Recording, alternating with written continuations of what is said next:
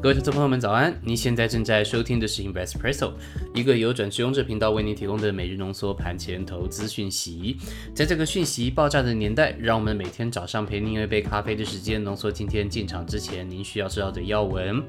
好的，那今天的时间是二零二二年的三月三十号，星期三，哎，三三三，OK。好，Anyway，今天的精选新闻的话，我们会跟您分享棉花价格飙升的问题，然后也会同步谈到一下对于纺织业的一些看法。那请您听到最后，或是说点击 YouTube 下方的时间轴，可以跳到指定的位置。好，那我们的独家课程《七个投资习惯》也在 Press Play 平台上线了。现在已经有不少投资伙伴已经加入我们，而且成功的掌握到产业族群以及行情。那么除了帮您培养好习惯以外，我也有每天的盘势分析、产业选股教学分享，基本上全部都可以说是干货。那欢迎您到 Press Play 上面搜寻《七个投资习惯》，或是说点击描述栏的链接做参考。好的，那我先跟您报告一下台股的一个行情。那先看一下大局的一个局势哈。那昨天呢，传说这个俄乌谈判好像是双方有意做一些互相让步，所以说呢，其实美股强之后呢，台股昨天早盘也还是蛮强的。但是呢，在盘中突然卖压出笼啊，指数一度翻黑。那中场呢，在这个台积电拉抬之下，小小涨了一些些。观察三大法人资金变动的情形的话，会发现外资呢，它持续的卖超八十八亿元，那投信呢买超十三点二九亿元，呃，终止连三卖，诶，我们的大师兄回来了，他终于又开始买了。OK，那自营商的部分呢是卖超二点四三亿元，三大法人加起来合计是卖超七十八点零七亿元。那另外呢，昨天盘中 MCU 的市场比较火热，半导体零组件的短缺情况还是很难解决的。那尽管现在台场呢还没有传出要跟着调价的一个消息，但是呢，市场昨天也是哎不遑多让，直接积极抢入这个 MCU 族群了。哎，其实这个就是我们在周一节目里面刚刚跟大家分享过可以观察的一个部分。呃，可惜那一集其实没什么人看，结果马上就涨上去了。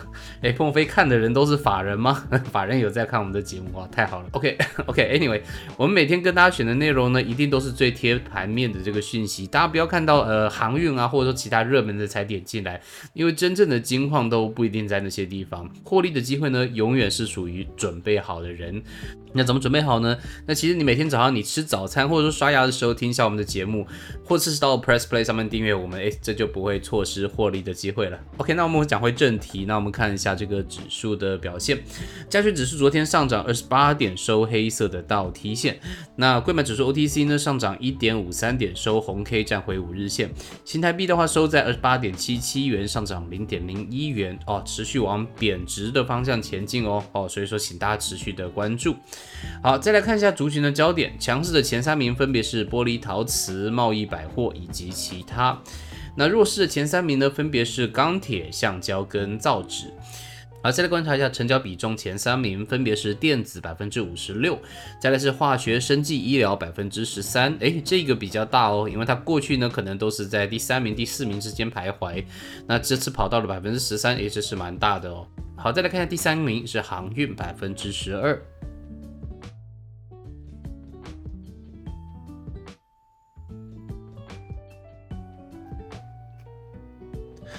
好的，再来与您报告一下昨天晚上美股的一个表现。先看一下大局的一个局势哈，这个俄乌的战争谈判有出现一些些曙光。那双方谈判之后呢，貌似都有一些些退让的意思。那这个停火有望的乐观情绪蔓延。所以说，虽然这个债市衰退的这个警钟好像还是没有变化，但是比起昨天这个台股的观望情绪啊，美股是超级乐观的。它直接开盘走高，美元呢持续跌势，油价下滑，然后能源股也继续下滑。但是呢，代表景气开始好转的汽车股今。开始上扬了，而苹果的股价呢，也是连续十一个交易日上涨。那四大指数呢，在中场都非常开心的上涨了。OK，那我们看一下指数的部分。先看一下道琼工业指数是上涨三百三十八点，出现了一个向上的跳空缺口。啊，这个跳空缺口呢，其实就是开高的意思，往往代表着市场的乐观情绪。那这个一跳呢，它就跳过了半年线的关卡，它收的是实体的红 K 带上下影线。那纳斯达克指数呢是上涨两百六十四点，一样向上跳空，收实体的红 K 带上下影线，位置在年线的地方。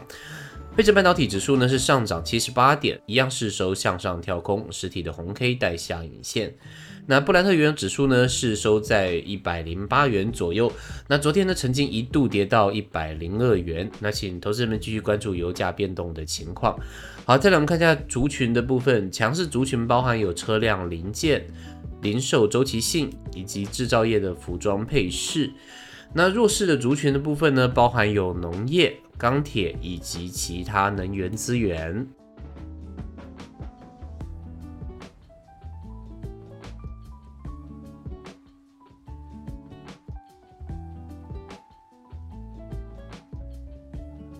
OK，接着与您分享今天的精选新闻。我们要分享的新闻呢是聚恒网分享的棉花价格飙升的新闻。我们帮您总结为三个重点：第一个是飙升的原因，以及第二个是对市场的影响，以及第三个是普遍对未来的看法。